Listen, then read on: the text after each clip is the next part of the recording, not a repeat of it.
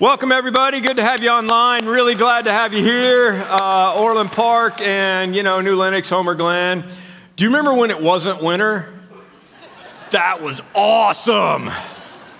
Uh, that was Chris Farley for you. Sorry. Um, you got to admit, Christmas is a, I mean, it's cold out, out there, man, isn't it? I mean, but, but it's, it's a weird holiday. I mean, we sit around a dead tree and eat candy that we found in socks on the fireplace. Think that through a little bit, right? And I know the kids are getting punchy right about now, and you're like, I, I don't know, you know, if it's going to be presents or coal for you. My executive pastor, Bill Brown, sent me this Christmas tip. This might be good for you parents. Wrap empty boxes, put them under the tree. Every time your child acts up, throw one in the fireplace. there you go. You want to keep going? Bill's kids are pretty messed up, I will admit, but it might work, okay? Christmas starts for us on Wednesday. I know that's weird. Every once in a while, we have 18 Christmas services Christmas Eve, Christmas Eve Eve, Christmas Eve Eve Eve, and Christmas Eve Eve Eve Eve, okay?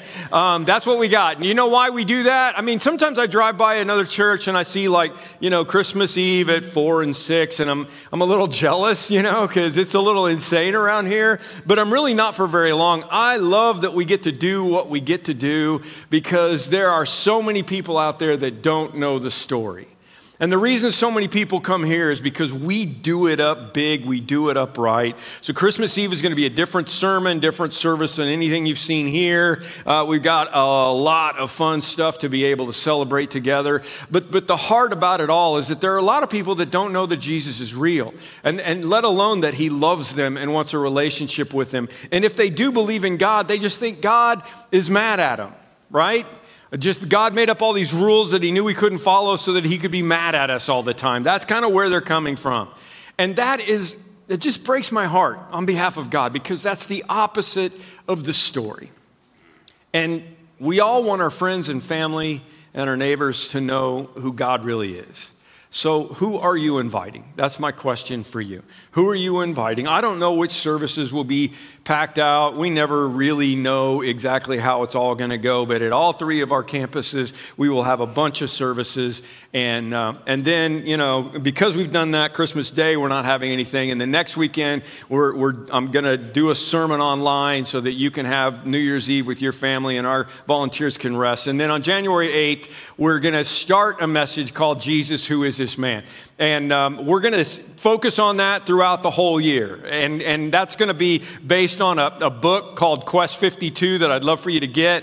And, and I just want you to understand that this is going to be the focus for us. I'm going to preach on it for a while, not the whole year, but we're going to go through the whole year and help you really. I, I hope by the end of 23, when we're back up here for Christmas Eve 23, uh, you really have a much better understanding of Jesus. And that's what we're doing with this series. That's what we're doing all the time. Um, I hope you're ready for Christmas. I think I'm ready. Uh, it was a little harder with the snow, but I got my lights up and I think they look pretty good. I hope you're doing good. Okay, uh, untangled. Uh, the the, the uh, untold story of Jesus is the story that we don't know, and I, you love the story of Virgin Mary. I told a couple of weeks ago. Let me tell you another kid's messing up Christmas story. Seven year old was drawing a picture of the nativity scene. He had Mary, and he had Joseph, and he had the baby Jesus. But then there was a fat guy over there in the corner that he had he had drawn. And his parents were like trying to help him separate, you know, the Christmas story from the Santa story. And the parents were like, well, uh, you know, Johnny, I, I, every kid's name is Johnny, right? In a joke, I don't know. Johnny, is that Santa? And he said, no, no, that's round John Virgin. I mean, when you interpret it from a kid's standpoint, right? Virgin Mary, round John Virgin, okay? The, the backstory of this is the stuff, I mean, we think we understand it now. We can laugh at that. But the truth is, there's a lot of this stuff that we don't understand. So we started two weeks ago with the, with the with miracle. It's a never ending story that, that, that, that the incarnation, that, that God coming to live with me is not limited by me. It's about God with me. And Emmanuel means God with me. And, and Jesus said, Surely Surely I am with you always, even to the end of the age, because nothing is impossible with God. And then Todd did a great job talking about the crazy politically incorrect story of Christmas and how the shepherds and the wise men and Mary and all of it were not the right kinds of people for this story, and that has deep significance for all of us. And today, I want to talk about Christmas untold story as a love story. Not, not the kind that you might imagine, but listen to this. Here's Paul's version of the Christmas story in Galatians 4. When the time had fully come, God sent his son born of a woman, born under the law, to redeem those under the law, so that we might receive full rights as sons. We just went through the Lord's Prayer together, and you know, we talked about Abba, right? We talked about our daddy in heaven, and, and, and our daddy in heaven gave us full rights of sons. How did that happen? It happened when God sent his son, okay? So this is Christmas. Here's the Apostle John's version of the Christmas story. Normally we just read Luke and we read, you know, Matthew, but here's John. In the beginning was the Word, another, another name for Jesus. And the Word was with God, and the Word was God. Jesus was with God, and Jesus was God. He was with God in the beginning. And through him, all things were made. And without him, nothing was made that has been made. And Jesus, the Word, became flesh and made his dwelling among us. We have seen his glory, the, the glory of the one and only who came from the Father, full of grace and truth.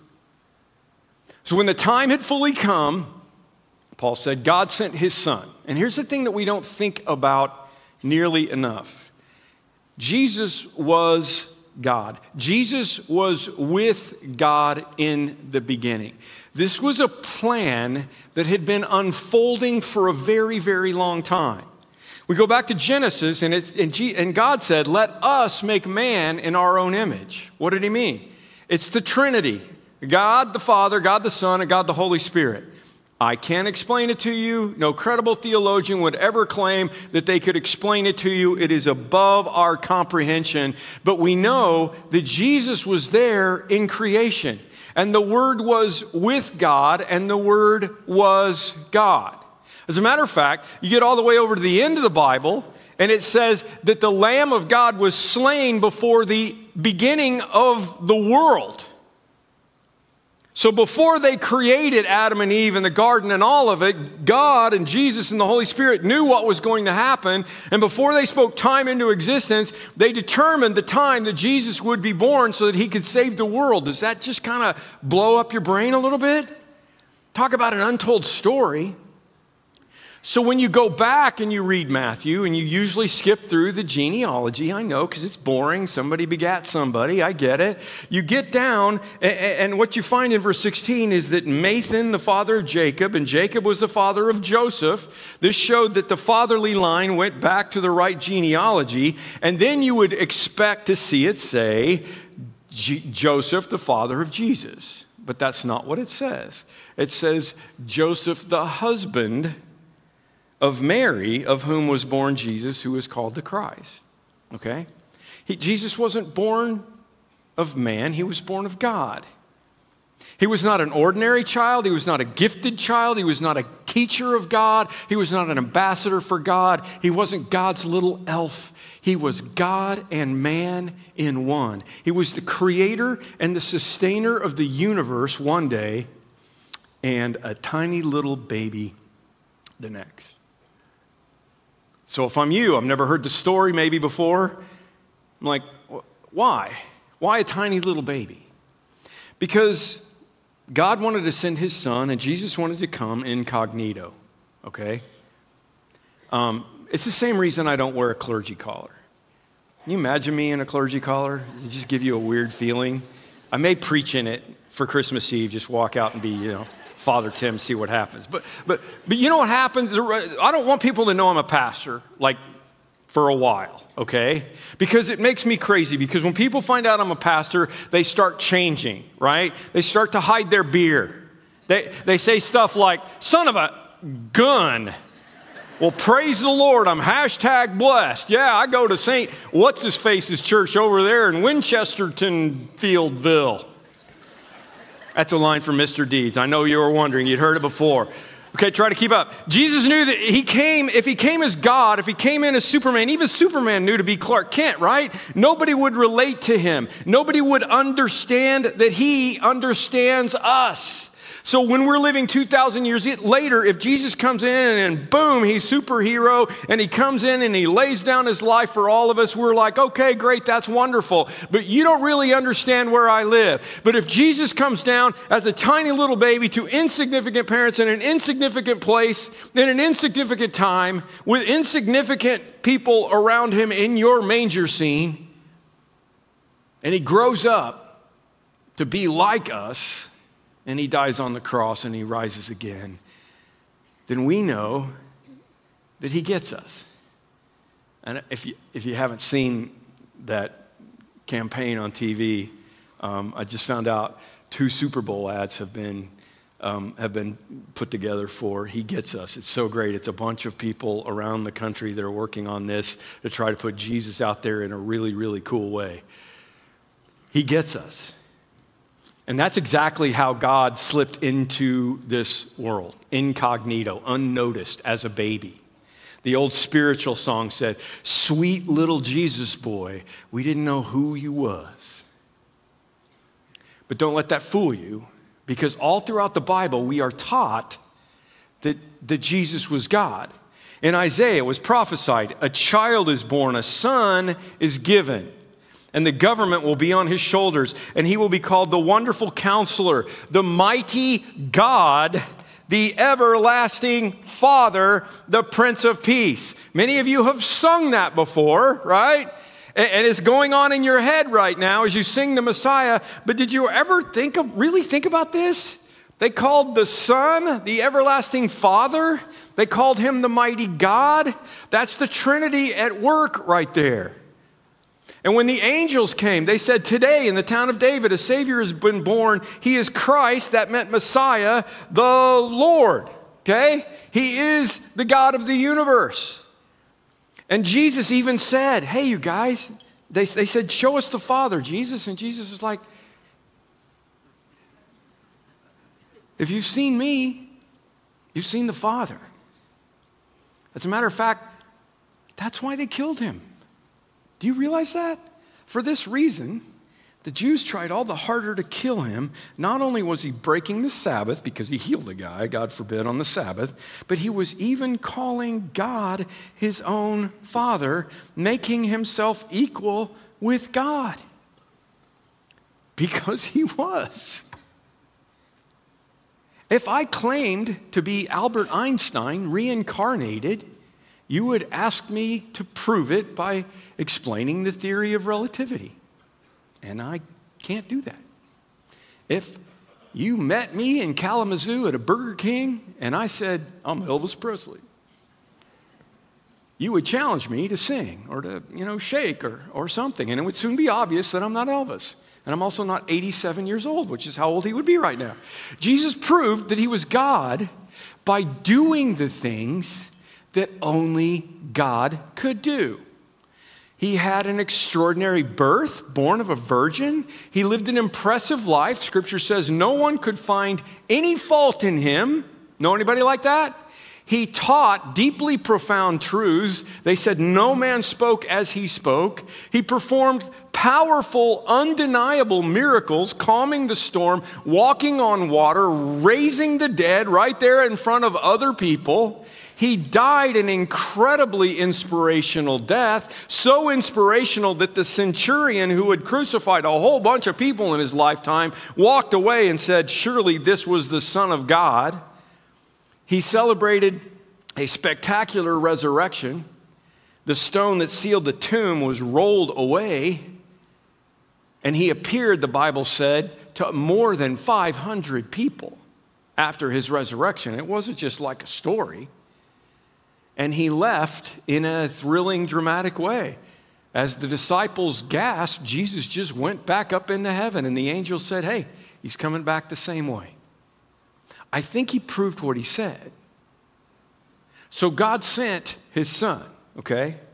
But let me back up to the first part of that verse because I want to take a moment and help you to understand the timing. It's so important to all of this when the time had fully come, okay?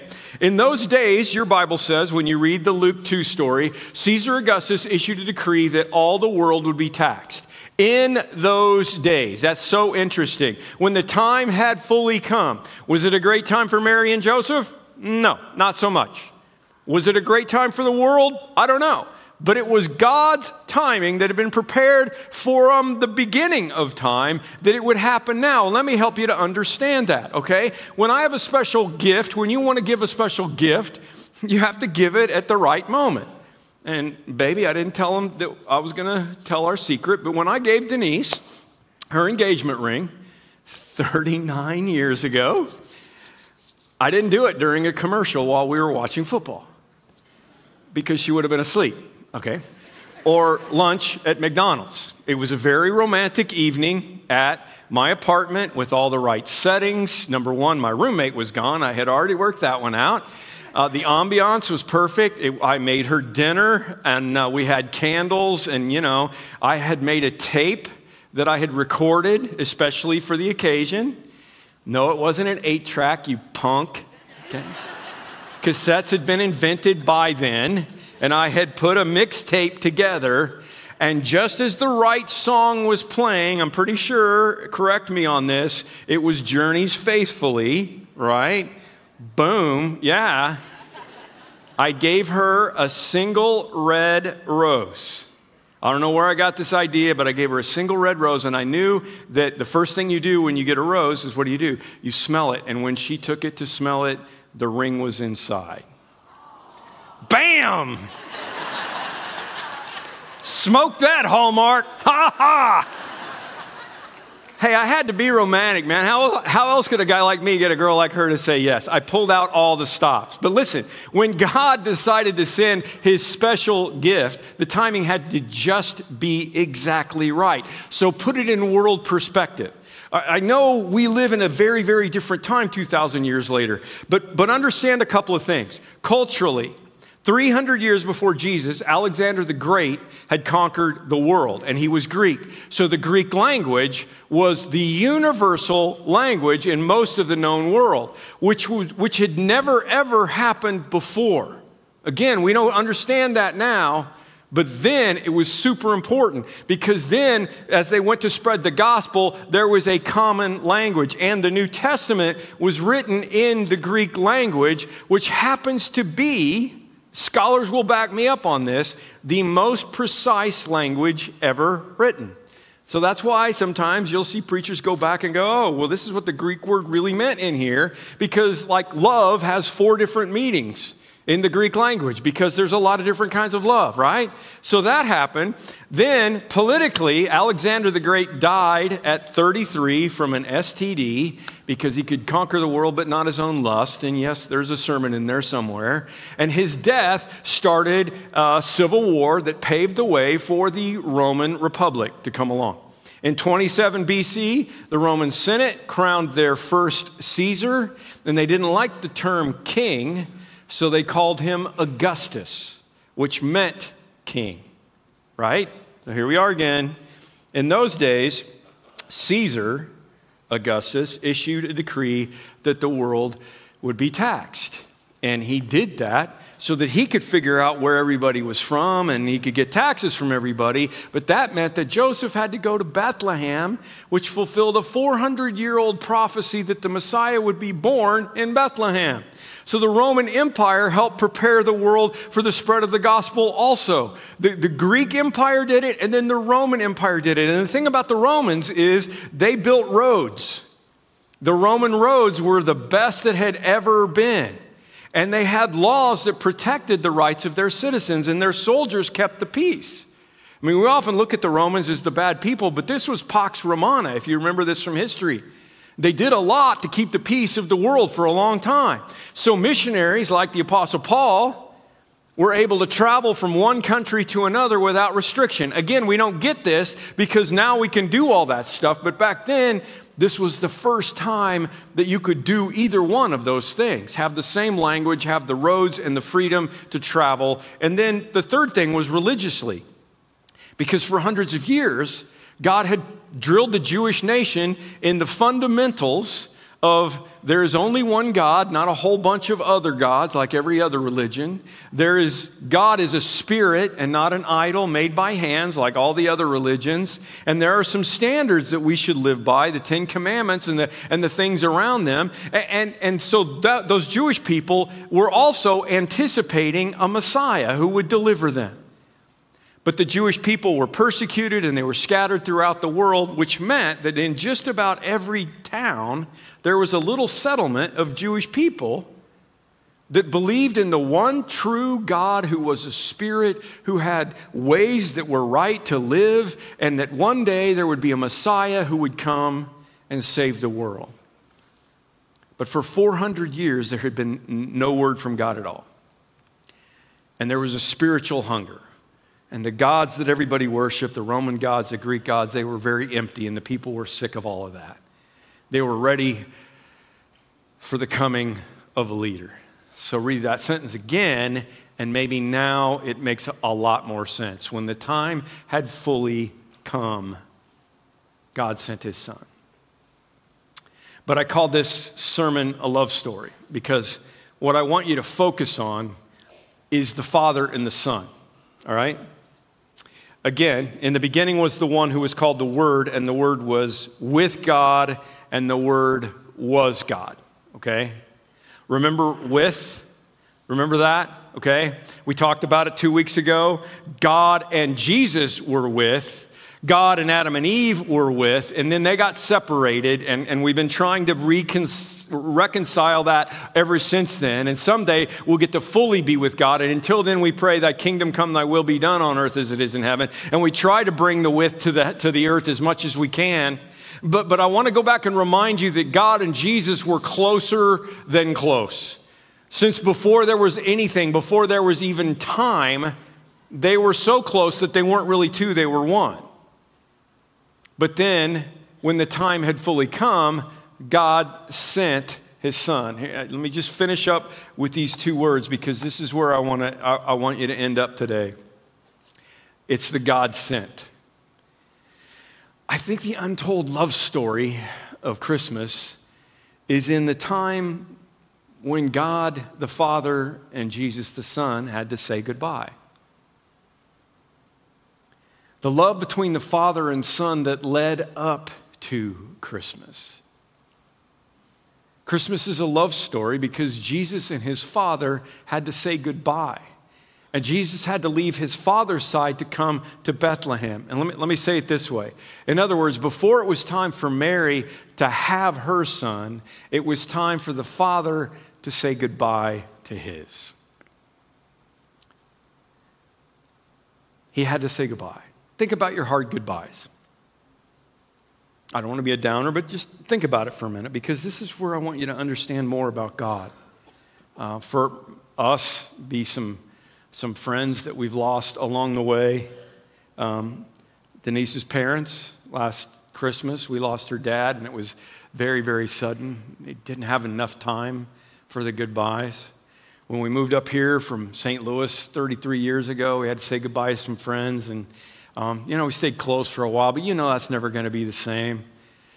I, two weeks ago, I moved my parents from Fort Wayne, Indiana to Dallas to live close to my sister and move into a retirement community down there as they get older. And that was very, very difficult for all of us. They've lived there for 32 years. They moved there when we moved here so they could be close to us here and, and, and, and be close to our kids. And, and that was their life. And it was hard. It was really hard for my mom to, to give up all those relationships and say goodbye.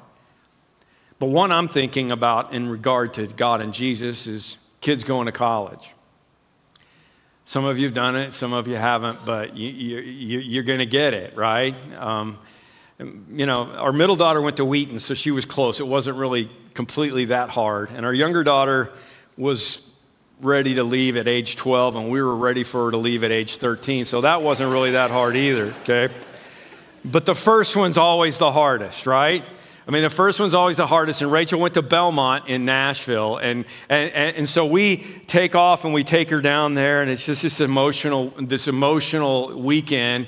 And um, we're getting towards the end on Sunday when we're supposed to leave and come back. And, And, uh, and all, you know, all these emotions are going on, and she's going to have two roommates because everything was really crowded. And I know that Rachel doesn't sleep well because she got that from me. And so I'm thinking of how can I make her room set up exactly right. And I wanted to go to Home Depot in the just a couple hours that we had left so that I could get her room set up right for her. Mom wanted to have a nice lunch. I thought we could do both. And it didn't work out that way. So we went to Home Depot, and then we went to Wendy's, and then we said goodbye. And then Denise and I had the biggest fight we've ever had in our entire life with our kids in the back, like eight hours all the way driving back in the minivan to, to Chicago. Why? Because I'm an idiot, A, but it was the emotion around the whole thing. I mean, it, it, it, it was, I mean, it still kills me. And those are back in the days when there's no Zoom and there's no FaceTime. So we could call her, uh, you know, eh, but we couldn't see her face and we couldn't listen to her beautiful voice sing and we couldn't feel her hug. And, and I know that you've heard that God loves you and that Jesus died for you, but the untold story of Christmas takes place in that God sent part of Galatians 4. Let me tell you a story from World War II. When the Nazis invaded Poland, there was a man named Witold Pilecki, who was a member of the Polish resistance. And he did an amazing thing. He volunteered to have himself arrested by the Nazis. He volunteered because he knew where he would be taken. He knew he would be taken to Auschwitz. And we've all heard of the horrors of that Nazi concentration camp. But back then, nobody knew about it. I mean, Auschwitz had become the most notorious of them all, probably thanks to Steven Spielberg. But in the early years of the war, nobody really knew what was going on there. So Witold Pilecki volunteered to have himself arrested so he knew he would be sent to Auschwitz and the world would know what was going on.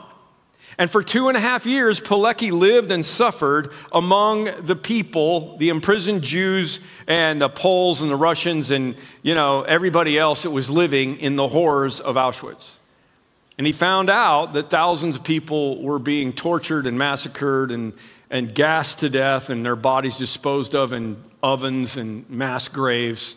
And he smuggled all that information out through the laundry of the officers of the death camp to the people of the resistance on the outside. And he was the very first person to get the information out about what had been going on.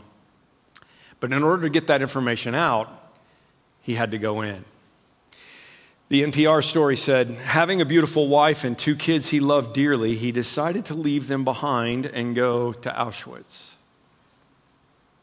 And as soon as I heard that, I thought of what it must have been like for that man to say goodbye to his wife and children. I mean, what do you say to your wife and your kids because you're choosing to go to the most horrible place on earth, a place where people were sent to suffer and die? Can you imagine that goodbye?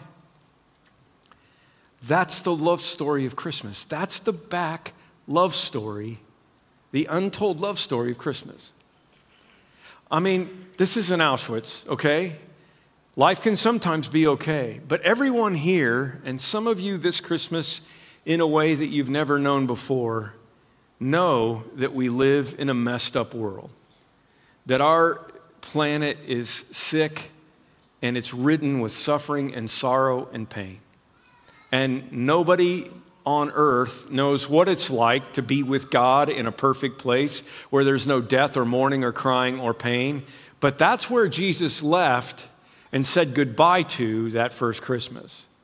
And I got to think Earth at its best had to be a kind of an Auschwitz to the one who had always known the wonders of a perfect world with his perfect father. You know what I'm saying? So, why did he choose to say goodbye? At the end of the NPR story, it talks about Pilecki and why he would do what he did. And it said, Human beings were the most precious thing for Pilecki, especially those who were oppressed. He would do anything to liberate them, to help them. as do most of the people that go into the armed services, that go into a place to go to war to fight for our freedom and our protection, right? That's why he said goodbye to them, because human beings were, were oppressed and they were precious to him, and he couldn't stand not doing something about it. 80 years ago in wartime Poland, a resistance fighter said goodbye to his family and went to a prison camp where he knew it would eventually cost him his life, which it eventually did. And 2,000 years ago, a son said goodbye to his father in heaven, both of them knowing for sure it would cost him his. We've all heard how the wise men brought gifts of gold and frankincense and myrrh. Gold is for someone born to be a king, right? Frankincense and myrrh are oils, okay? And since some of you know that my daughter sells doTERRA essential oils, insert joke here, right? Something to rub on the baby's feet so he will sleep better and get into Harvard someday, right? That's how it's going to work. But frankincense was used in religious ceremonies. So frankincense was for a priest, okay? So you got gold for a king, frankincense for a priest. All of these symbols are really, really important. But myrrh was the outlier. It's also an oil, but it was used to prepare bodies for burial. It was a gift for somebody who was born to die. Somehow, these guys from another religion in another country were prompted by God to bring myrrh. So, the untold story of Christmas is that Jesus was born to be a king and a priest, and he was born to die. And when the Father and Son said their goodbye in heaven, they knew not only that it would mean Jesus coming to be born as a baby in a manger, and they would lose the closeness that they had enjoyed since the beginning of the world, but they also knew that they wouldn't see each other face to face again until Jesus had died a gruesome, awful death to pay for our sins. And please don't go, yeah, but God knows everything. He knew that Jesus would rise again. Yeah, He did. But would you do it? You see, I, I think we've been told, rehearsed, to think of Christmas as that time when you go to church and you feel warm and fuzzy because baby Jesus is born. And then on Good Friday and Easter, you're supposed to go to church and be sorry for your sins that put him on the cross and what Jesus went through for you. But, but listen to this the road from Bethlehem leads inevitably to Calvary. And Jesus' suffering didn't start when he went to the cross, it started when he left his Father's side. It started when they decided to make us in the first place and knew that Jesus would have to die to give us the freedom of choice to be able to live with God in heaven. Has anybody told you that before? Has anybody told you that for the love of you, Jesus left his Father's side and went to earth? That for the love of you, he, he left the wonders of heaven and went to the death camp of earth?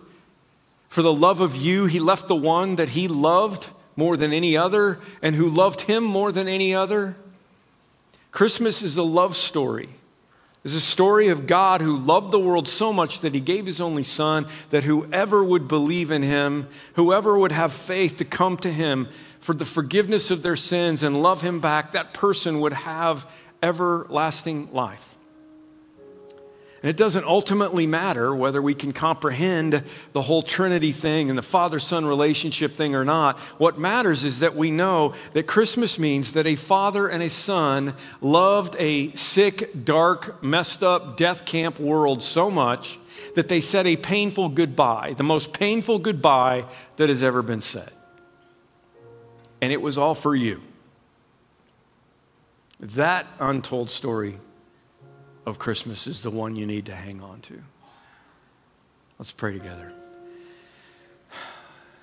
Lord, as we listen to Noel for just a moment and think about what you've done for us and spend a moment in prayer at the end of the service, will you help us to remember that it wasn't just about Chris, that it wasn't just about Easter and Good Friday. That it, it was about the whole thing. It was about the whole of human history that you knew that the only way to have people someday have a relationship with you is if they chose it You couldn't force it on us, but we had to choose it. But you also knew that we would choose to stray, that we would choose to not follow you, and that those sins would need to be paid for. So you sent your son so that whoever believes would not perish but have everlasting life. And, and, we quote that all the time. And we think about everlasting life and we think about not perish and we, we think about all of those wonderful things. But God so loved the world that he gave, that you sent, and Jesus that you said yes. Thank you for the story of Christmas. Be with us as we embark upon this week. Be with us as we start services and we start having people show up that don't really understand all of this stuff. And we explain more of the backstory of Christmas and help them to understand that you're not a God who made up rules that we can't follow so that you could be mad at us. You're a God who had standards and knew that we would break them. And you just wanted to make sure we understood that when you sent your son so that he could pay the price. And we could have the rights, full rights as sons along with him. It's an amazing story. Thank you. In Jesus' name we pray. Amen.